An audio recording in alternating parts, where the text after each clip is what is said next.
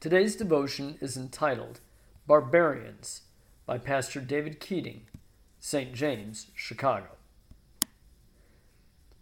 Each society faces a problem about once in a generation. Periodically, the civilizations that we live in are invaded by barbarians.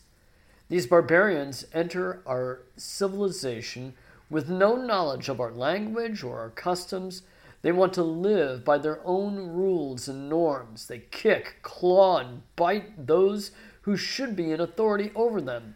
Those who encounter these barbarians must wonder to themselves if our culture and society can possibly survive if these people are to eventually run our country and government going forward. Yes, every few years we're invaded by barbarians, and we call them children. It's not the fault of children that they're barbarians when they're born. Part of our job is to raise them into responsible citizens and help them become the people they are meant to be. Very rarely would we hold up a child and say that this is the model of what we should become, and yet that's exactly what Jesus tells us. He flips the script on the childish disciples who are arguing amongst themselves about what it means to be the greatest in the kingdom of heaven. Jesus tells them, Unless you turn and become like children, you will never enter the kingdom of heaven. Whoever humbles himself like this child is the greatest in the kingdom of heaven. Matthew 18, 3 through 4. What is Jesus getting at? Kids can't do much by themselves. They're dependent upon the parents who love and take care of them. The same is true for us in our spiritual lives.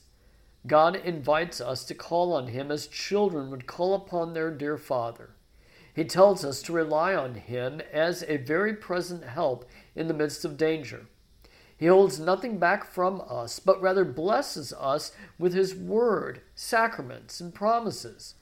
This is exactly why Jesus concludes this teaching by calling to mind the parable of the lost sheep.